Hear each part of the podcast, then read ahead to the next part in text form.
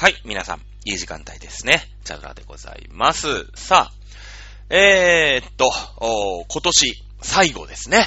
えー、2021年最後の講義をやらせていただきたいと思います。さあ、今日はですね、えー、半年に一回ぐらいしかね、メールいただけないんですけど、メールが来てるので、最初にメール紹介していきましょう。ラジオネームしょうちゃん、ありがとうございます。ね、ほんとありがたい。ね。えー、チャドさんお疲れ様です。あ、お疲れ様です。はい。えー、今年も解禁賞でラジオ講義楽しませてもらってます。すごいよね。あの、この番組ね、解禁賞結構すごいと思うよ。多分すごいと思う。だって結構長いでしょ。1時間以上あったりするからね、大体ね。はい。早速ですが、この1年でどのくらい成長しているかというと、おかげさまでロシアの、ロシア土産のマトリョーシカ。で、プーチン大を開けたら中がエリツィンで、さらに中からゴルバチョフが中からスターリンが出てきてマルクスが出てくるというものを見て、あ、なるほどね。あ、ロシアの土産のマトリョーシカで、その、こう、出てくるんだね。あ、そういうのがあるんだね。うんうんうんうん。ああ、くすくすと笑えるくらいには歴史的ジョークについていけるようになりました。これはジャドさんの授業のおかげです。ありがたい。結構こう、トンチが効いてるよね。うん。ね、今のプーチン、今でもプーチンね。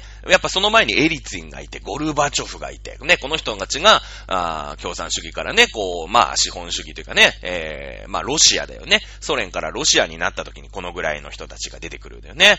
で、やっぱりさ、ゴリゴリのね、えー、ソビエト連、ね、ソビエト連邦の時に、まあ、スターリンが出てきて、じゃあそのスターリンは、あ根っこは何かっていうと、このマルクスっていうね、えー、資本論。まあ、資本主義っていうのはもうそのうちね、あの工場労働者にぶっ倒されるんだっていう、その根っこの根っこがマルクスなんだよ。それに被せたのがスターリンで。ね、スターリンがずーっと長らくやってきた共産主義がやっぱりうまくいかなくて、ゴルバチョフがね、えーペレストロイカって言ってね、こうやってどんどんどんどんそうやって秘密にしないで、ね、ちゃんと情報をオープンにしっかりやっていこうよ。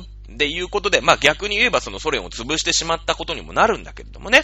で、えーソビエトが終わった後の、うん、ロシア。というところで、エリツインが出てきてね、えーその後、プーチンが今やってるっていうね、そう、なかなかトンチが効いてるよね。根っこはどこにあるんだね、えーいうことですよね。うん。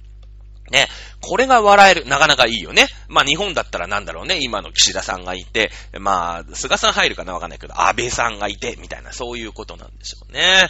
はい、いいと思います。これからもチャドさんなりの切り口で、歴史や現代社会を学んでいきたいです。ありがとうございます。さあ、私がね、私の切り口だと現代社会はちょっと偏りがね、えー若干、やっぱり、私ちょっとや、やや右目な人ですから、まあね、あの、いいんですよ。私はこう考えてます。ただ、その大事なのは、例えば新聞ってていうのは、まあ私が思うには、やや左寄りなんですよね。その理由もまあ前に、前々何回も言ってると思います。やっぱり政府が暴走して、戦争に行ってしまった。ね。えーそして夢夢、まあ、原爆を落として、えー歴史が、あの、戦争が終わったんですけども、夢夢ね、えーやっぱりさ、戦争をね、えー日本人が考えて、何この野郎、あんな爆弾落としやがって、つってアメリカ人に反抗しないように、ね、えーアメリカの可愛い可愛い手下でいるために、えーそういう風にならないようにって言ってアメリカがね、新しくこうメディアを規制してというかね、メディアをもう根本から作り変えたというところで、まあやや左向きなんですよね、日本のメディアって。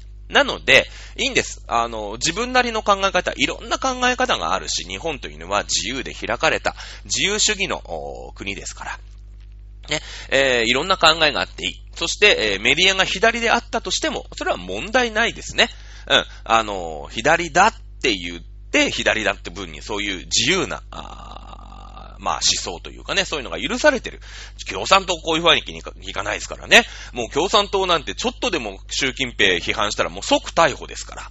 ね、この間も、うん台湾じゃなかった香港のね、えー、ちょっとこう、中国に対して、えーどうなの？っていう意義を唱えるね、えー、メディア。まあ、あの、テレビだったかな？うん。これの、まあ、幹部がね、7人ぐらい、えー中国共産党に逮捕されてました。これ自由じゃないんですよ。ね、自由じゃないんですね。あ日本ってのは自由ですから。まあ、あいいんですけれども、それを見て、ね、テレビが言ってることが絶対、あと、チャドさんが言ってることが絶対って言ってね、えー、鵜呑みにする。これが一番怖いこと。うん、これが一番怖いことなんですね。あのーなので自分の視点、あ、この人はこういう意見なんだな、NHK はこういう意見なんだな、えー報道ステーションはこの切り口で喋ってるんだな。ね。えー、ね、チャドさんはこの切り口で喋ってるんだな。じゃあ、それに対して僕は、こっちを取る、こっちを取る。必ず自分で考える。これが大事ですよね。これが大事だと思いますよ。うん。ね。今年もお世話になりました。来年もよろしくお願いします。ということで、ありがとうございます。ね。ロシア、ね。まあ、ロシア土産のマトリョーシカがね、あったんですね。素晴らしいと思います。ロシアの歴史ってのもなかなか面白いからね。ロシアの歴史なんかもね、えー、やっていきたいなと思いますよ。だってさ、やっぱ住むのにはすごい適さない土地じゃない。ね。あそこに、えー、住み続ける国民、住み続ける民族というのは、やっぱりあそこに住むプライドがあり、ね、えー、あそこに住むアイデンティティがあり、まあ、これ地政学でね、あの、朝鮮半島の時もやりましたよね。朝鮮半島に住み続けるっていうことはどういうアイデンティティじゃないと生き残れなかったのか。っていうことをこの間やったじゃないですか。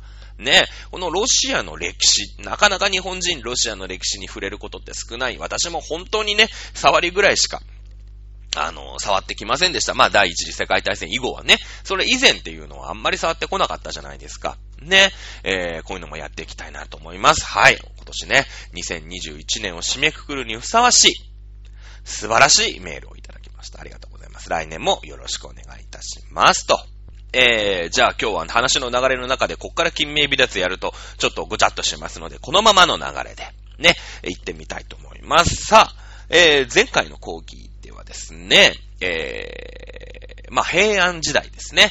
平安時代、まあ、鎌倉新仏教の話からなったんですけども、鎌倉新仏教の神6言いましたよね。えー、法然、親鸞、日蓮、えー、一辺、うーんと、あと誰？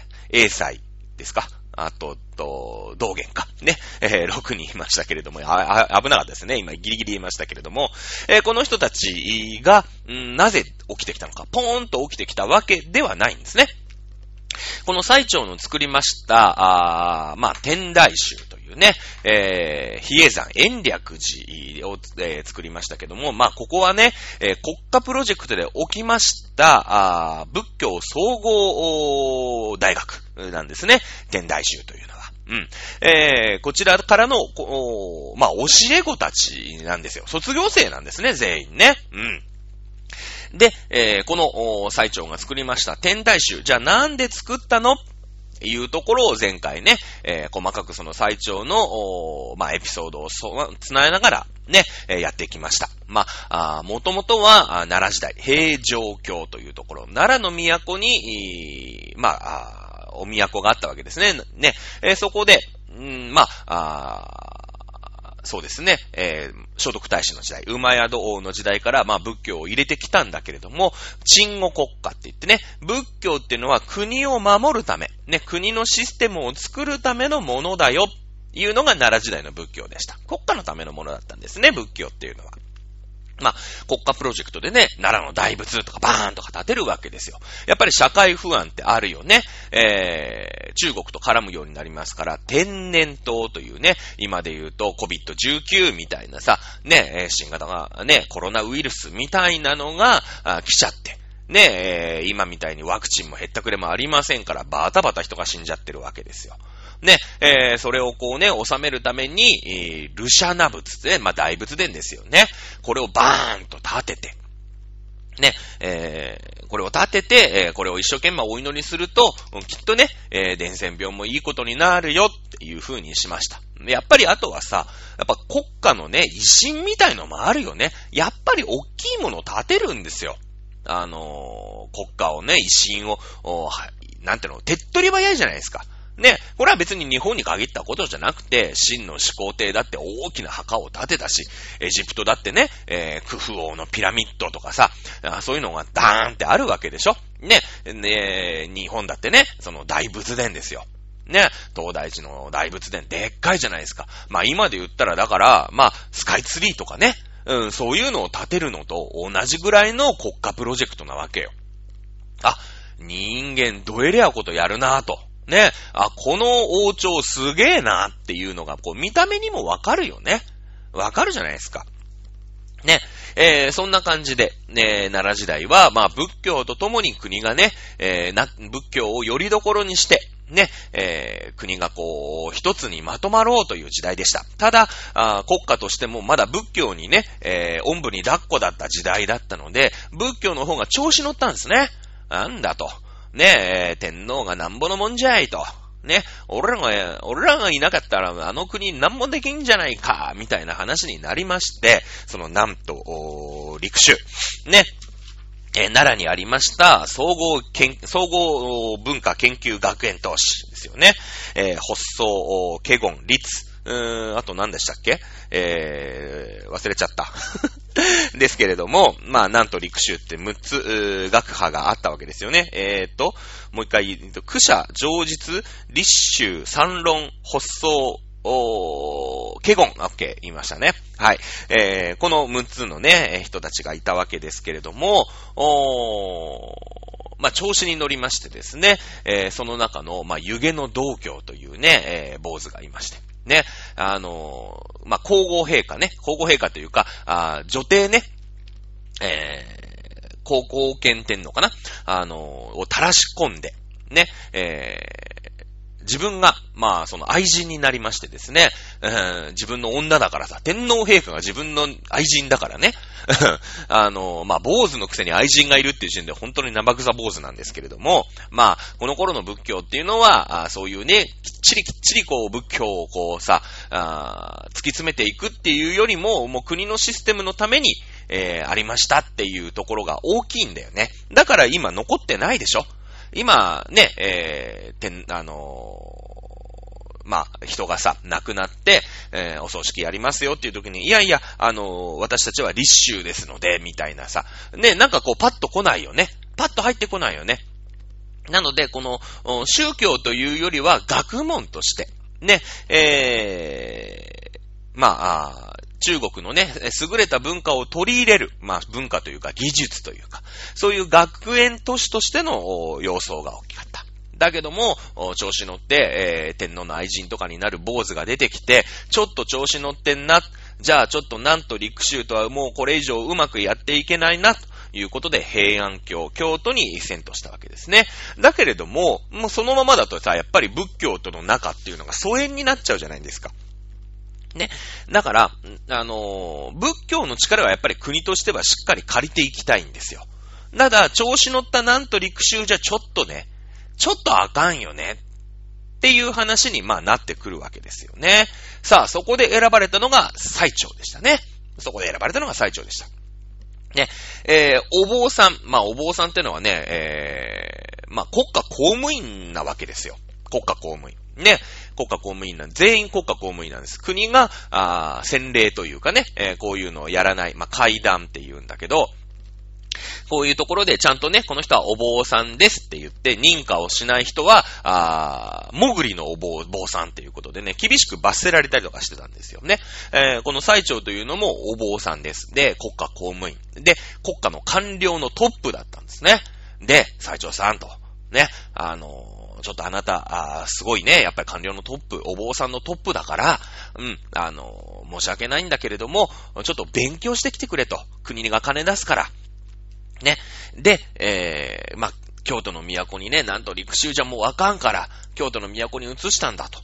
で、でも京都にも、ああいうなんと陸州みたいな立派な総合仏教を、仏教大学を作りたい。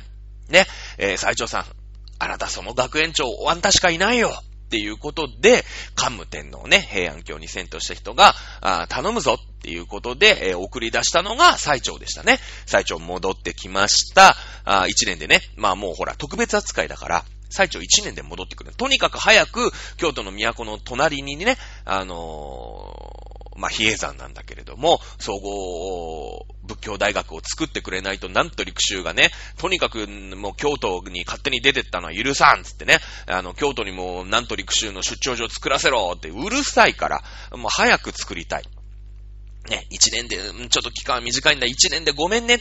ね、えー、そして一年で戻ってきて、ね、あの京、ね、あの、中国で学んできた最長様が、あ仏教学園大学、総合学園大学を作ったぞいうことで、華々しくね、えー、比叡山に作るから。まあ、なんで比叡山に作るかっていうと、京都の都から、都から見て北東にあるのが比叡山なんですね。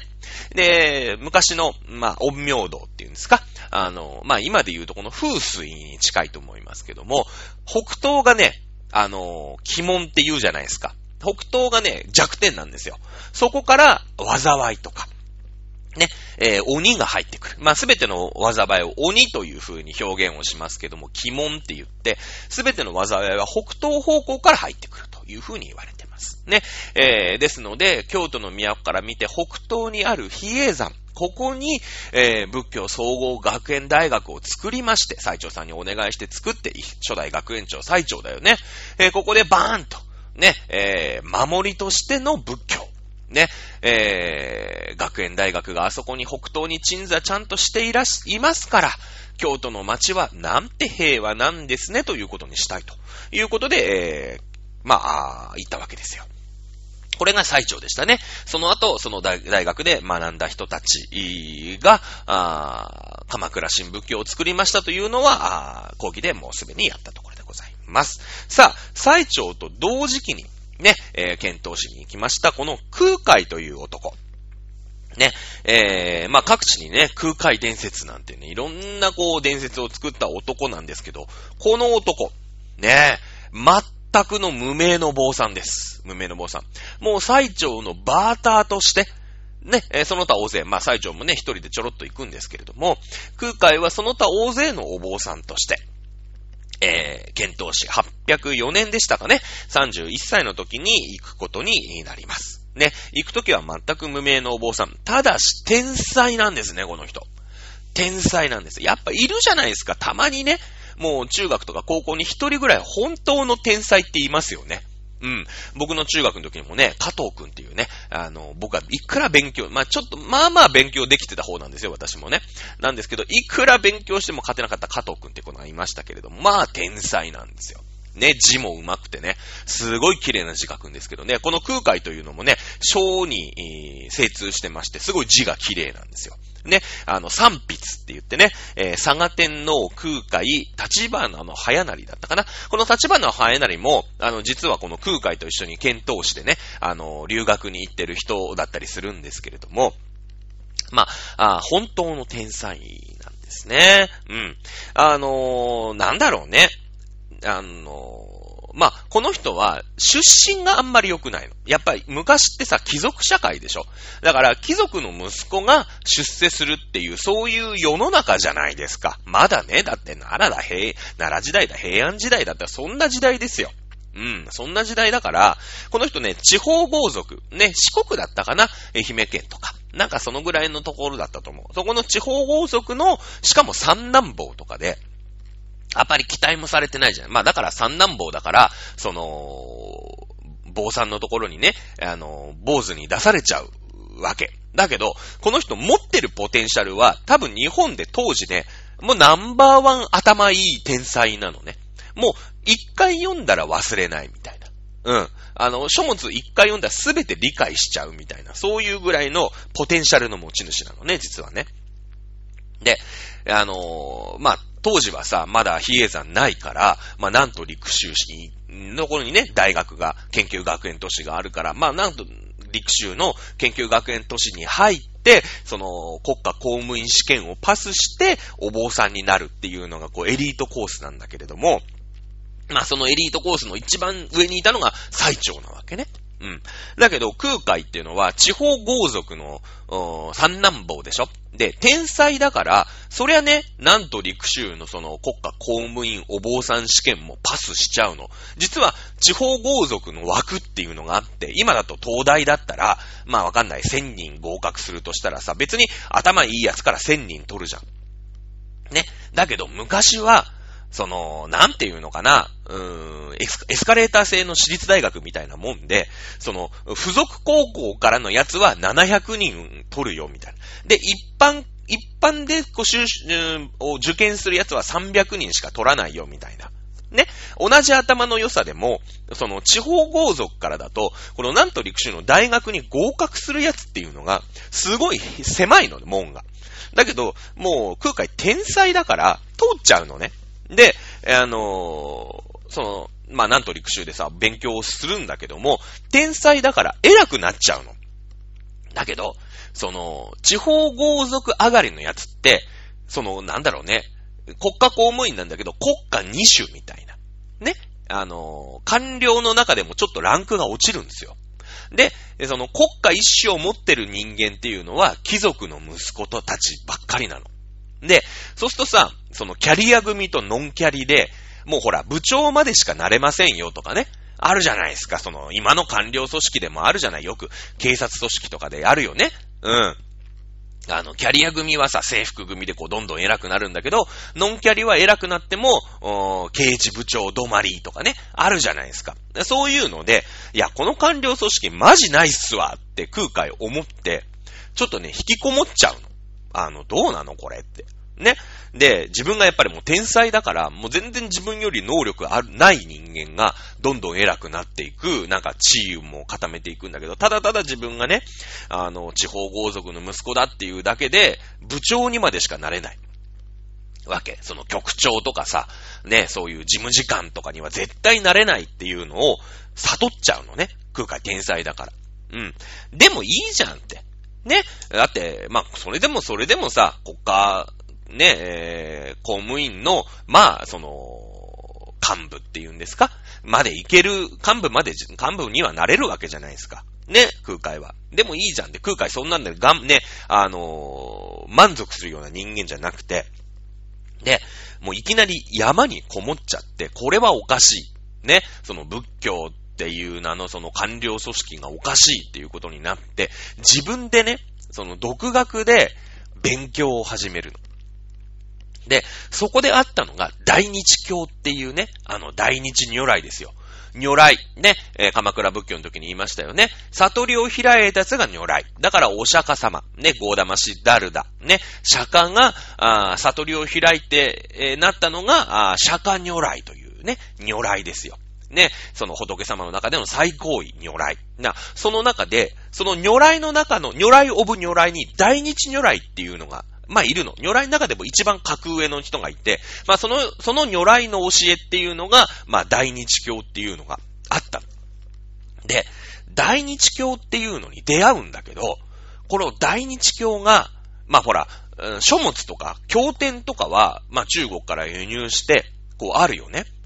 ある、あるんだけど、その大日教っていうのを理解してる坊さんがいないんですよ。日本に。ね。大日教っていうのはあるに違いない。ただやっぱりもう仏教伝来からずーっと経ってるし、奈良の南都陸州はその権力闘争とかさ、天皇家とズブズブで仲良くするとか、そういう政治にばっかりこうかまけてたから、しっかり研究学園都市が研究されてないの。ね。で、その、中国に渡るのもさ、ちょっと限られてるでしょ？その国家プロジェクトの検討士とか検随士とかさ、そういうところでしか行き来ができないし、その国家権力からちょっと煙たがられてるじゃない？ね？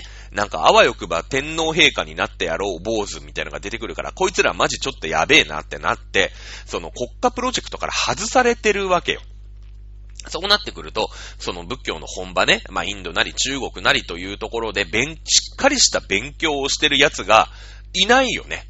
しっかりした勉強ができない。その身内の中でなんか、あ、ここらしいよ、みたいな。なんか、あの、なんとか教授はこういう風に言ってたんですけどね、みたいなので、どんどんどんどんそう言って、薄れてっちゃうじゃない。その、研究学園都市の中の仏教っていうのが。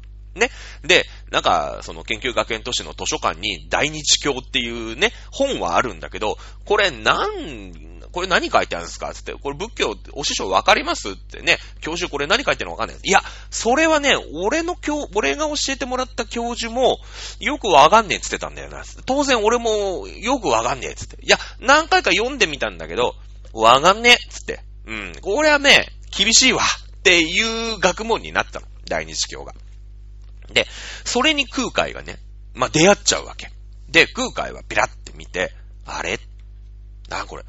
俺が知ってる、ね、その、仏教の経典とは全然違う。わけわからんっていうことを、まあ気づくんだけど、そんな中で、やっぱりさ、釈迦のね、うん、仏教って言ったらもう根本釈迦じゃないですか。で、その、まあ、国造愚問寺法っていう、まあ、よくわかんない。私もよくわかってないんだけど、その、変な呪文みたいな、まあ、短い呪文なんだよ。ノーボーアシャラギャギャバソラボンアリゲロネソワカみたいな、なんかそういうゴニョゴニョ言う、なんかあるじゃない？そういう系の呪文。ね。これまあまあ短いから、例えばまあ10秒とか、まあ5、6秒ぐらいで言えるんだけど、これを、なんかね、もう空海は、もう頭いっちゃってる天才だから、凡人の僕にはよくわからないんだけれども、100日で、ね、3ヶ月ちょいで、100万回唱えたら、何かがね、あの、見えてくるに違いないって空海は思うの。で、今私が言っただけで、多分5秒とか6秒とかかかってるぐらいじゃない？まあ、10秒はかかってないよね。今ゴニョゴニョ言ったけど。100日で100万回唱えるってことは、1日1万回この短い呪文を唱えなくちゃいけないじゃないですか。まあ、これ多分サンスクリット語なんだよね。中国語ではないと思うんだけれども。ね。まあ、なんかの意味があるんでしょう、おそらく。ね、まあ、調べればわかるんだろうけど、私はそこまでサンスクリット語わかってない。1日1万回唱えなくちゃいけない。これを100日、3ヶ月ちょい続けなくちゃいけないっていう修行をね、山にこもってするの。で、まあ、10秒で1万回唱えるってことは、えー、10万秒かかるじゃないですか。10万秒かかるってことは、今計算したんだけど、1666分なのね。で、1666分って27時間なんですよ。だから、1日10、この、この呪文を10秒かかってたら、1日10万、1日1万回唱えられないんですよ。ね。じゃあ、何時間でいけんのかって言ったら、6秒。ね。この寿命を6秒で唱えたら、えー、6万秒かかりますよね。6万秒ってことは、1000分だから、まあ、16時間なんですよ。16時間。まあ、このぐらいなら、唱えられなくもないよね。1日24時間あるわけですから、まあ一応寝る時間も確保できる。でも寝て起きてる時間は、6秒でこの呪文、呪文を1回永遠に唱えてなくちゃいけない。しかも3ヶ月だよ。3ヶ月。で、空海は天才だから、唱えちゃうの。もう、このギリギリじゃない短いから、唱えられなくもないよね。なんか例えば、うん、わかんないけど、ね、えー、人間失格を、音読をね、あの、100日で100万回やれって言ったら無理じゃないですか。そんなの無理だよね。だって一回こうやって音読するだけでも何時間とかかっちゃうわけだ。こんなの無理なんだけど、これ結構修行としてさ、ギリギリの線攻めてくる。いい、いい修行なんだよ。結構いい苦行じゃない？ね？100日間ね、6秒に1回、まあ寝る時間はあるけど、起きてる時間はずっと唱えてなんとか、ね、あのー、唱え切ることができる。まあ、ご飯食べたりとかさ、いろんなことしなくちゃいけないわけです。トイレに行ったりとかさ、しなくちゃいけないわけじゃないですか。ね？これをね、やり遂げんの。で、もうこのぐらいのほら、釈迦もさ、なんか100日間断食をしてみたりとか、針のなんかこうやってなんかトゲトゲしたところを裸足で歩いたりとかして、で、山からもうボロボロになって降りてきて、ほっとしたところで、菩提樹の下に座ったら悟り開いたじゃないですか。なんかちょっと似てんのね。このストイックなところ。もう天才なわけですよ。天才なの。で、この100万回唱えた時に、神秘体験をするのね。もう多分ね、100万回唱えたらね、まあ、その、ちょっとトリップしてるわけよ。きっと。ね。で、明けの明星って皆さんわかりますかね？その明け方ね、まあ、金星だったと思うんだけど、その、キラッキラーンってこう光る、まあ、金星がね、太陽にこう照らされて明るく光るっていう、まあ、明けの明星っていうのがあるんだけど、明けの明星が口の中に飛び込んでくるっていう体験をするの、この空海は。もうやばいでしょ。もうやばいよね。ちょっとだからなんだろう、ジェネリック悟り開いちゃってるわけ、完全に。もう行っちゃってるわけですよ。まあ、多分、こう、100日間100万回ね、呪文を唱えたらね、このぐらいのことは見えるかもしれない。もしかしたら。私はやんないけどね。うん。ね。その、こう、不思議体験をして、で、その大日教っていうよくわからない、その仏教の経典はあると。あ、この不思議体験は、この大日教というのを研究すれば、私がね、この体験したうーん、不思議体験というのは、きっと説明がつくに違いない。ほら、説明つかないの嫌だから。天才だから、この人。すべてを明らかにしたい。ね。っていうことで、大日教にのめり込んでいくんだけど、日本にいても、大日教分かってる奴がいないの。その文、仏教研究学園都市のなんと陸州ですらもうよく分かってない。とりあえず経典だけ輸入してんだけど、誰も手をつけてない。いうことになって。ね。これはもう、党に行くしかないよね。っていう風に空海は思うわけ。で、党に、その、剣闘士っていうさ、その最長が行きますみたいなね、あの、剣、なんか、あの、剣闘士求むみたいなね、えー、多分こう、うん、なんか、タウンワークかなんかに書いてあったんだろうね。こうちっちゃい記事とかで、検討士求むみたいな、けあの、うん、能力者優遇みたいなね。アットホームな、なんか検討士で、最長と一緒に研究してみませんかみたいなのがきっとタウンワークかなんかに載ってて、まあ載ってないと思うけど、もう全然有名じゃないし、これもないんだけど、もうとりあえず行き、行かないと大日教がさ、か、もう解明できないから、もうなんとかして、ね、いろいろこうなんか、あの、自分の知り合いとかが、あの、平安貴族のね、息子の家庭教師とかやってたから、そのコネとかを使って、まあ、なんとかねじ込んでもらえるの。だけど、もうただのワンオブゼム。もうなんか、その他大勢の、まあ、行ってこいよ、みたいな感じなんで、最長さんとは違って、最長さんは国の、もうほら、官僚として行くから、なんだろう、特別便を仕立ててもらえるのね。で、1年間で行って帰ってこいみたいな。もうとにかくほら、比叡山に作んなくちゃいけないから。だけど、普通の、普通の僧侶は、20年行ってこいと。ね、次の20年後に、次の20年後の層が行くから、その便で帰ってこいと。ね、行くならそのつもりで来いよ。ね、募集してこいよって結構タウンワークの記事にしては結構重ためのバイトなの。もう、住み込み、中国の住み込みバイト、期間20年っていうね、その、なんか、スキー場のバイトだとさ、一冬、そのスキーのロッジでスキー場のアルバイトしながら、こう、やり、なんか、いくらっていう感じじゃないですか。バイト代もらえたりとかするんだけど、その、タウンワークに書いてあるんだけど、期間20年って書いてあるの。結構重ためなの。で、しかもバイト代出ないわけ。だって日本から留学するんだから、何して、お金払わなくちゃいけない。ね。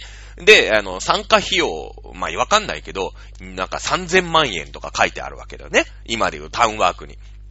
もう、だけどもう空海行きたくてしょうがないから行っちゃうの。もう知り合いから借金とかしまくって、親父とかから金借りてでも、そのなんとか中国に行きたいっていう、この一心でね、うん、この一心で、その20年のバイトに応募するんですよ、タウンワークに。電話しちゃうの、こうやって。ね。で、まあ、いろんなコネがあって、なんとか、行けることが確定した。ね。行った先で空海は、もうとにかくさ、日本にない、ね、日本ってのは中国から輸入してきた漢書。ね、その、漢文で書いてある、まあ、いろんな技術書とかがあるんだけど、中国っては全てが漢、漢書でしょ？で、一応まあ空海はそれは読めるから、ありとあらゆる書物、まあ大日教に限らず、ね、いろんな書物を読み漁るの。読み漁る。もう、何か自分のためになるんじゃないかっていうことで、だってもうさ、知識がいっぱい転がってるわけじゃないですか。ね？土木の本もある。医学の本もある。ね。えー、まあ、理工学、物理学、うーん、まあ、いろんな学問あるよね。宗教学の本もあったでしょう。まあ、中国の歴史の本もあったでしょう。ね。えー、そういう、例えばなんか芝線とかさ、わかんないけど、そういうね、えー、死の玉くみたいなね、そういう歴史書とかもいっぱいある。とにかくそれを読み漁る。ね、読み漁る。だけど、大日教の経典は、まだ読めない。なぜか。サンスクリット語で書いてあるんだよね。大日教の経典っていうのは。ね、インドの言葉ですよ。ね、昔の釈迦が使ってた時代の、お言葉。ね。じゃあ、サンスクリットがわからないと、もう、大日教の経典いっぱいあるんだよ、中国だから。本場だから。ね。だからもうフランス料理の勉強をさ、日本でしてたんだけど、シフトして。ね。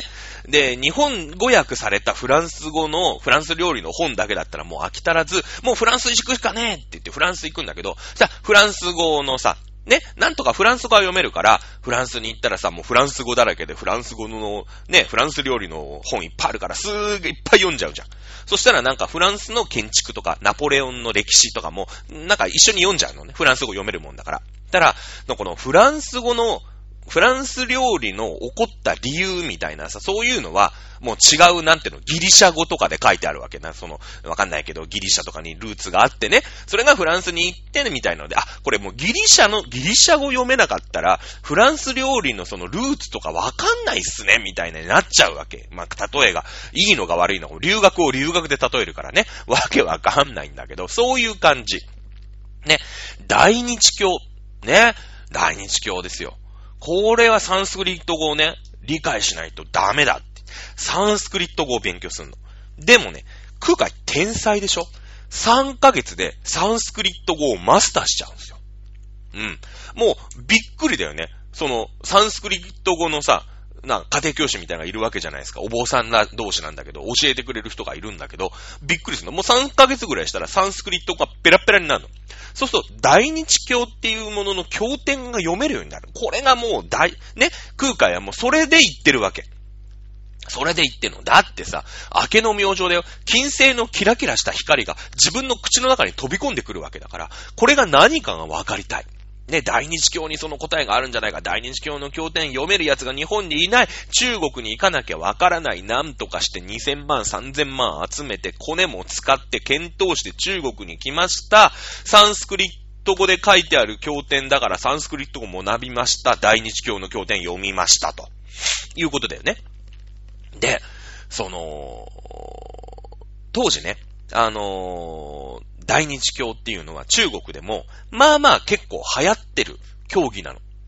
で、その、大日教ってね、この密教っていう、どうやら、あの、仏教の種類だということをね、あの、空海は知るわけですよ。で、この密教って何っていうと、その密教じゃない仏教って剣教って言ってこう、剣美教の剣でね、現れるっていう字なんだけど、まあ、わかりやすい仏教ね、例えば経典に結構親切。まあ仏教ってそもそも不親切な教義なんだけど、その中でも分かりやすく書いてある。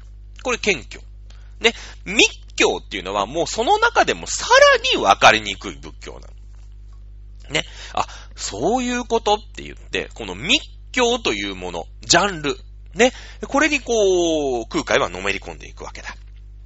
で、結構ね、この密教っていうのが不思議なこのスピリチュアルな競技でですね、その、火事祈祷ってってさ、なんかこう、お焚き上げみたいのバンバンして、なんかすごい燃えてるところの真近くで、ね、あの、変なさ、手をね、陰みたいのを結んで、口ではね、さっき言ったその、なんか、あじゃらかもくれん、なんたらかんたらみたいなね、そういうのをこう言うみたいな。ね、えー、そういうさ、ちょっとこう、うん、まあ、一種のトリップ状態に入っているような、まあ、競技なわけ。ね、カジキトって言うんだけど、それを。ね、わかりやすい形でこう、お祈りをする、その、うーん、儀式みたいなのがあって、そのトリップ状態の中から何かを見出すみたいなね。そして、まあ、それ以外の仏教っていうのは、例えば死んで、うーん、救われたいとかね。死んだ後救われたいとかっていうのを目的なんだけど、この、現世利益、利益、現世利益って言うんだけど、その、生きてるうちに、その、例えば悪霊を追い払いたいとかさ、病気を治したいとか、もう今、ね、いつなん、いつご利益あんの？今でしょっていう、この、この感じなんだよね。うん、結構ね、あの、仏教の中では、すごいこう、なんかピーキーというか、あのー、ちょっとこう、異端なね、アウトローな学問なの、密教って。で、だから、わかりづらいし、ちょっと、ちょっとおどろおどろしいじゃないですか。で、日本でも全然研究がされてなくて、ちょっと置いとこうねって。なんかよくわかんない。で、密教って基本的には師匠から1対1でこう、受け取るものなのね。なんでかっていうと、そういうスピリチュアルな世界でしょ。ね、スピリチュアルな世界だから、もう、なんかさ、ちょっと怖い方向、その、変なやつが、その、密教とかを間違って広めちゃうと、例えばね、例えば誤解を恐れずに言うと、例えば朝原昌光みたいな、ね、本名松本千夫なんだけど、朝原昌光みたいなやつが違う解釈で、なんか密教みたいのを広めて、それがなんか流行っちゃったら、もう、やばいじゃないですか。ね、なんかその、国家のためには、なんか、殺人を犯してもいいとかさ、ああいうね、テロ集団みたいのができちゃうでしょなんか。ね。その、間違えたやつが広めると。だから、しっかりその師匠が、こう見極めて、1対1でガチでちゃんと教えて、こいつなら大丈夫だと。ね、この密教というものを正しく理解して、正しく、いろんな人に教えることができる、ね。広めることができるよっていうやつを、師匠がちゃんと選んで、1対1で教えていくっていう、ちょっとこう、特殊な学問なのね。特殊な学問。だから日本で、その、一人二人はいたかもしれないけど、その、ちゃんと次に教える奴がいなくて、まあ、廃れてというか、日本では研究がされなかったっていうのがあるんだよね。うん。で、その、まあ、中国はさ、さすがにこう、世界の中心地。ね。世界の中心地だから、その、密教の、まあ、第一人者。ね。慶華っていうお坊さんが中国人だよ。いたの。で、慶華のもとにはやっぱりさ、その密教を学ぶには慶華さんとこしかいない。ね。いうことで、千人以上の弟子を持ってるの、慶華ってのはやっぱりこう、密教のね、うーん、第一人者だから。ね。もう密教を学ぶんだったら慶華さんしかいないって言って。まあだからその空海も、この慶華さんとこに弟子入りをするわけよ。ね。で、やっぱり日本なんてさ、極東の島国からね、空海が来るぐらいだから、あのー、まあ、世界中から、もちろん中国中から、経過の弟子になって密教を学びたい。ね。まずその、経過のもとで密教を学ぶ。ね。そして、えー、経、過から、あ弟子のね、その、なんていうんですか、教えを広める、まあ、免許改伝をいただきたいという弟子が1000人いる。その中の1000人目として、うん空海は弟子入りをする。だけど空海って超天才じゃん。ね？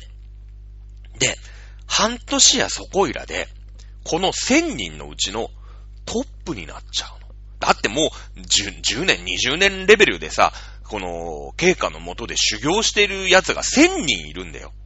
ね？そこで、その、経経過大学、経過塾の中のさ、1000人のね、弟子の、新山である空海が来るんだけど、天才すぎるから、この人。ね。まあ、3ヶ月でサンクサンスクリット語をマスターしちゃうような、ペラペラになっちゃうような人間だから、もう一回読んだ書物は全て覚えちゃうみたいな感じで、三、もう半年ぐらいでトップになるの。なんでかっていうと、このケイカってお坊さんは、まあ、その後ね、まあ、寿命がギリでもう亡くなっちゃうんだけど、まあ、あの、やっぱりさ、お葬式があるよね。お坊さんのお葬式あるよね。そこで、まあ、長寿みたいな、今で言う長寿？みたいのがあるじゃない。長寿ってさ、やっぱり、その、ゆかりの深い人とかが読むよね、当然。やっぱ弟子の中でもさ、やっぱ一番、一番弟子が読むじゃないですか。お師匠様、本当に安らかにお眠りください。ありがとうございました。ね。あなたから教えていただいた教えは、私が正しく広めます。みたいなのを言うじゃん、長寿で。ね。それ、空海がやってんの、実は。8ヶ月ぐらいだよ。あの、弟子入りしてから。もうトップになってんの。ね？で、あのー、まあ、経過がね、生きてるうちに、その、千人でなんか、あこう、なんか、最近弟子入りしたのに空海っていうのがいるのかって、めきめきね、あの、坊さんの中でもすげえっていうことになって、ね、すげえってことになって、で、もう経過は、あ、俺が、もう俺はね、死が近いと。ね、えー、死ぬ前に、しっかりこの密教というものを、教える、伝えるのは、この空海という最近入った坊主しかいないって言って、空海ちょっと来いって言って。ね。いいか。わしももう寿命長くないだろう。お前に、わしの知っている密教のすべてを教える。一番弟子だよね。なるの。で、本当に一対一で経過とガチで、その密教について学んで、わかった。ね。えー、空海よ。わしの知っとる密教というのは、これで全てじゃ。わしはもう命が尽きるじゃろう。あとはお前に託した。って言って、経過死んでくんですよ。経過死んでくんですよ。空海。ね。で、もう当然さ、そんな1000人の弟子がいたんだけど、その1対1でね、そのほら、朝原翔子みたいなやつに教えるとまずいから、経過もその1000人をずっと観察してて、こいつ、まあ、いい、いい線いってんだけど、毎日やな、つって。ね。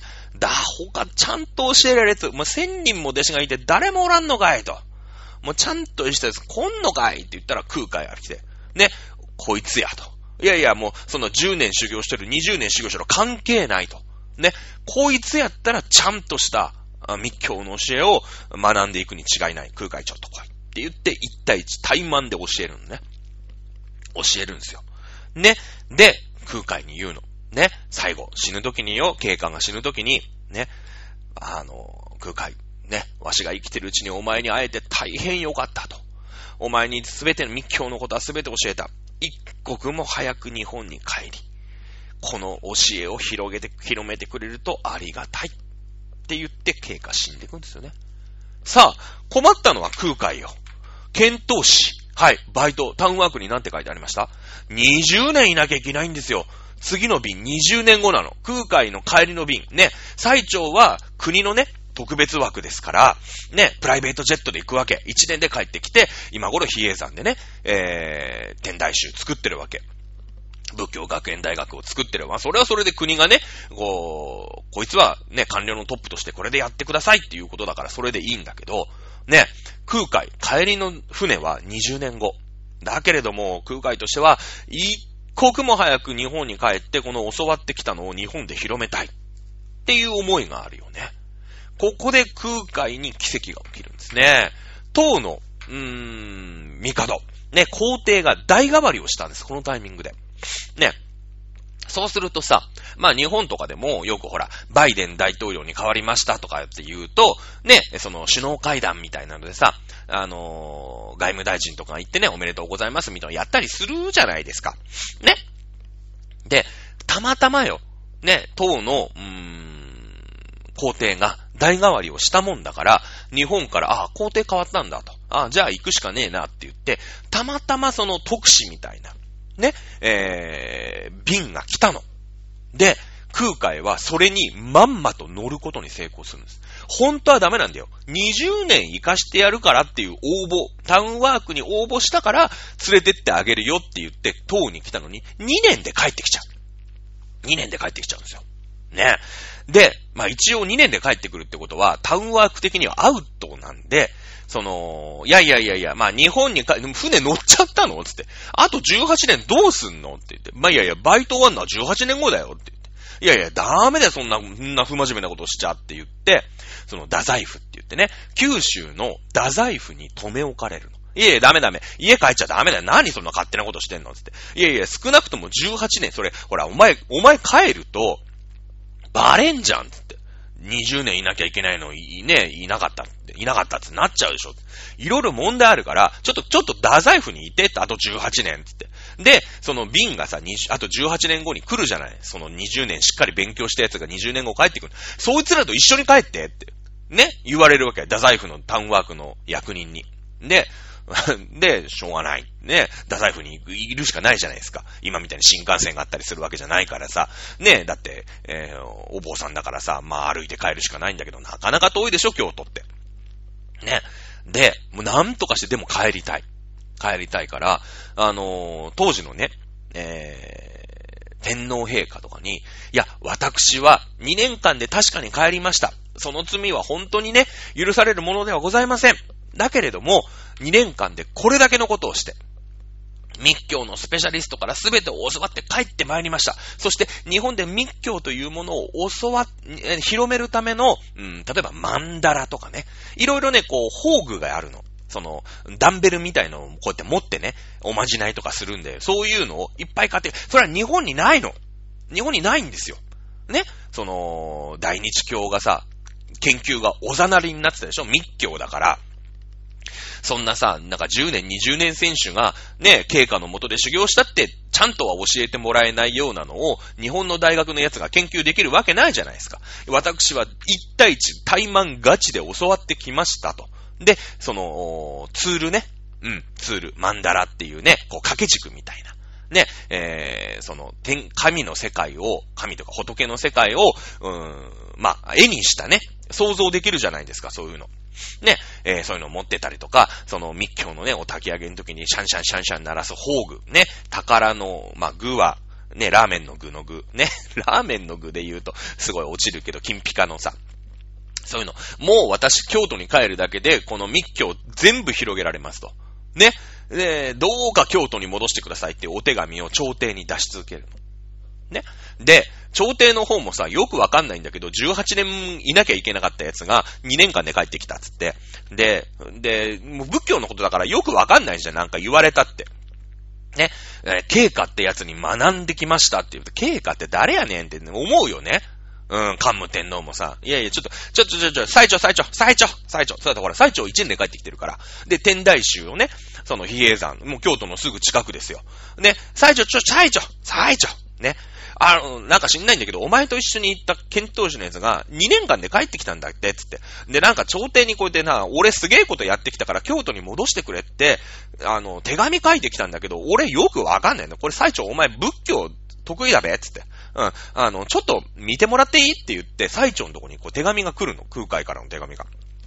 で、最長見て、マジか。いうことで、おいね。まあ確かに18年先に戻ってきたけど、こいつすげえぞすぐ取り、読み戻せ。俺んとこ連れてこいって言って最長が言うから、うん、朝廷の方もさ、まあまあまあ、仏教のことはね、ああ最長さんね、学、学園長だから、まあ最長さんに任しとけなんとかなんじゃねえのつって、あの、まあまあ最長さんが戻していいって言うんだから、まあまあいいよつって、おい、太宰府つって、ね、もしもし太宰府つって、あの、そこにほら、空海って18年間さ、バイトサボって帰ってきたやついるじゃんつって。あの、うちの学園長の最長さんが、あの、京都を戻って俺んとこよこせって言ってんだつって。うん、いいよ、戻してきて。あの、その、ほら、宝具とかマンダとか全部持ってこさしてねって言って。うん、よろしくって言うと、タウンワークの太宰府の方もさ、ああ、そうなんすかつって。あ、まあまあ、最長さんすもんねつって、ね。あの、学、学園長言うんだったら、まあまあ、俺の責任じゃないし、うん、先に戻していいんすねつって。あ、あの、空海さん、空海さんつって。あの、最長さんってすげえ偉いやつの学園長が、あの、いいですよって。ただ、その、ま、戻ってきた、この買ってきたマンダラとか、工具とか全部ちゃんと持って、意識持って、ね、もう密教 OK の状態にして、あの、最長さんのとこ行ってもらえますか？つって、うん、あの、高速バス用意しますんで、みたいなね、感じで、感じで、空海が戻るの。なんとか戻れる。で、なんで最長が、あの、空海を呼び戻したかっていうと、まあ、最長はさ、えー、仏教総合学園都市というかね、総合学芸大学を作ってたわけ、比叡山に。で、えー、そこに、まあ、いろんな学部があってね、あの、保健、保健学部。ね、保健学部。戒律学部、全学部、密教学部っていう4つの学部を、まあ、この、比叡山仏教総合学園大学に作ったわけよ。ね。で、まあ、法計学部には、あまあ、法華経のね、日蓮だよね。で、戒律学部は、あと、親鸞だったよね。で、全学部は英才と道元だったよね。で、えー、で、密教学部だ。密教学部がね、実はこの最長の作った仏教総合学園大学の弱み。なんでかっていうと、もう最長ってさ、とりあえず1年間でも女になくちゃいけなかったでしょね。で、まあ一応さ、その、いろんな学部を作るために、こう、いろいろ学んだんだよ。最長もね、すごい秀才だからすごい人なんだけれども、このやっぱり密教って、ちょっと特殊じゃない？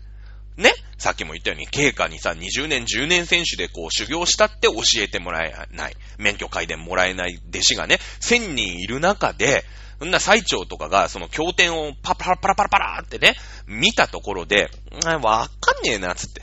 ね？わかんない。一応サンスクリット語は読めるん、ね、ギリ、なんかこう辞書とか引きながらさ、読めるんだけど、ちゃんとはわかんない。でもなんか秘密めいてて、その、ね、なんて言うんですか、こう、因を結んでね、呪文を唱えて、こう、奇跡体験をすることによって、お師匠様と一緒に奇跡体験をすることによって、伝わる学問なんだ。っていうことはなんとなくわかってるんだけど、なんせね、もう密教を学ぼうって言った時に、もう帰国 1, 1年のね、短期留学だから、帰国までね、3ヶ月ぐらいしかなかったの。で、3ヶ月でちょっとまあ密教ってこういうものなんだっていうのはなんとなく分かってたんだけど、その密教としては全然浅いじゃない。これがね、最長ずっと気になったの。いやいや、1年で帰ってこいって言うから帰って一応密教学部立てたんだけど、いや、ここマジ弱いね。俺も正直よくわかってないね。ね。言ったところだった。で、その最長さんが空海からのね、その朝廷に宛てた手紙見て、おー、なになに密教極めたやついいんじゃん、つって。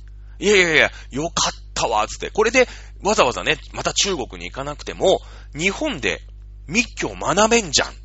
ね、俺の密教学部、これで完成すんじゃね？っていうことになって、ね、で、こう、えっちらおっちら太宰府から帰ってきてさ、空海に。ね。で、その時にね、あの、桓武天皇、その最長をさ、平安、あ平安京から、まあ、その、唐にね、行かせた張本人が、病気になってるの。でさ、その、まあ、密教って、なんていうの、その現世でさ、あの、利益、利益ね、まあ、現世利益っていう、まあ、あの、死んでからなんか助かるとかじゃなくて、まあ、病を治したりとか、うーん、そうだな、あの、音量をこう払ったりとかっていう風に、今、今でしょうの学問でしょだから、まあ、結局ね、その、医学とかもにも精通してないとこの密教ってできないんですよ。もう、総合、なんていうの？理、理系総合みたいな感じなんだよね。密教って。多分。わかんないけどね。ね。で、その、桓武天皇が病気でしょ？これはもうさ、まあ当時やっぱり政変とかがあるから、誰かを殺したりとか殺されたりとかっていう時代じゃないですか。ね。なので、これは誰かの呪いに違いない。ね。なんとかこの桓武天皇っていうこう立派な天皇の病を救いたいって言って、最長なんとかならんかって言ったら、いやいやいや、密教がございます。言うてね。ね。いうことで、そのちょうどウィンウィンの関係なんですよ。密教にとってもね、やっぱ、桓武天皇のさ、カジキ島でえいやって直したらさ、もう一躍有名人じゃないですか。で、空海は、空海もそれで最長に呼び寄せられて、あのー、最長さんがね、えー、空海の弟子になるわけ。年も上だし、もう位も全然上。だけど、密教一本で、もう、天才的にさ、だって、直属にね、な、習ってるわけでしょ？もう、もう密教のさ、免許改伝持ってるから、最長さん弟子入りするの、空海に。ね。そうそう、空海のな、一躍有名人になるよね。一躍有名人になるじゃないですか。ね。で、あのー、勉強するんだけども、やっぱり空海も、その、やっぱりお師匠さんのね、慶華さんから、やっぱり慶華さんもさ、その、教える人が千人いたんだけど、空海にだけ教えたよね。うん。それはやっぱりさ、誤った使い方をすると、うん、とんでもないことになるっていうのがわかるから、ね、最長さんに教えて教えてって言われてるんだけど、いやいや、最長さんつって。ね、あのー、そんななんか比叡山とかにいて、なんか経典貸してくださいとか、そういうんでね、学べるもんじゃね、悪いけど密教違うんですよと。やっぱ最長さんの人となりを、まあね、お、年も年長者ですし、位も上なのわかるんですけども、しっかりね、この高野山に入ってもらって、っちり私と面一対一、ガチ対マで、えー、ちょっと修行しませんか？ね、えー、そいで、最長さんの人となりとか、うん、しっかり判断した上で、しっかり教えます。って空海は言うの。やっぱりだってさ、で、ね、師匠の慶華さんからそうやって教わってきてるから、いやいや、最長さん素晴らしいお坊さんだし、頭もいいし、絶対理解できますよ。ただ、そんななんか、行き来、通いの学生じゃちょっと無理ですよ、と。ちょっともう住み込みでね、あの、荒野山行ってもらっていいですか？言うんだけど、最長さん忙しいじゃないですか。学園長やっていかなくちゃいけないから、ヒゲさん開けられないんで、そこごめんっつって。いや、もう、うん、わかった。あの、ちょっと密教諦めるわって言って、最長と空海は、もうそれぞれの道をね、行くことになるんですよ。ああ、もう今日も1時間過ぎちゃった。年またぎ空海で開けるってどういうことなの？いや。ね、あのー、ということで、空海ね、ちょっとやった功績があまりにもすごくて、あのー、とても1時間で終わんなかったんで、次回またちゃんとやりたいと思いますね。えー、空海について。はい、年明け一発目、えー、空海編その2ということでね、えー、お会いしたいと思います。さあ、今日でね、最長と空海、鎌倉幕、鎌倉仏教に影響を与えた、ね、えー、この二人の人物ですね。ちょっとは分かっていただけましたかね。はい、ということで、もう一回空海ね、やらせて、こっから喋るとね、2時間ぐらいになっちゃいますね。ということで、えー、次回またお会いいたしましょう。それでは、あ今年も1年間本当にありがとうございました。また、あ来年もね、えー、ひとまずこの感じで、えー、やっていきたいと思います。結構大変なんだけどね、これやるのね。ということで、よろしくお願いします。えー、本年もありがとうございました。また来週お楽しみください。さよなら。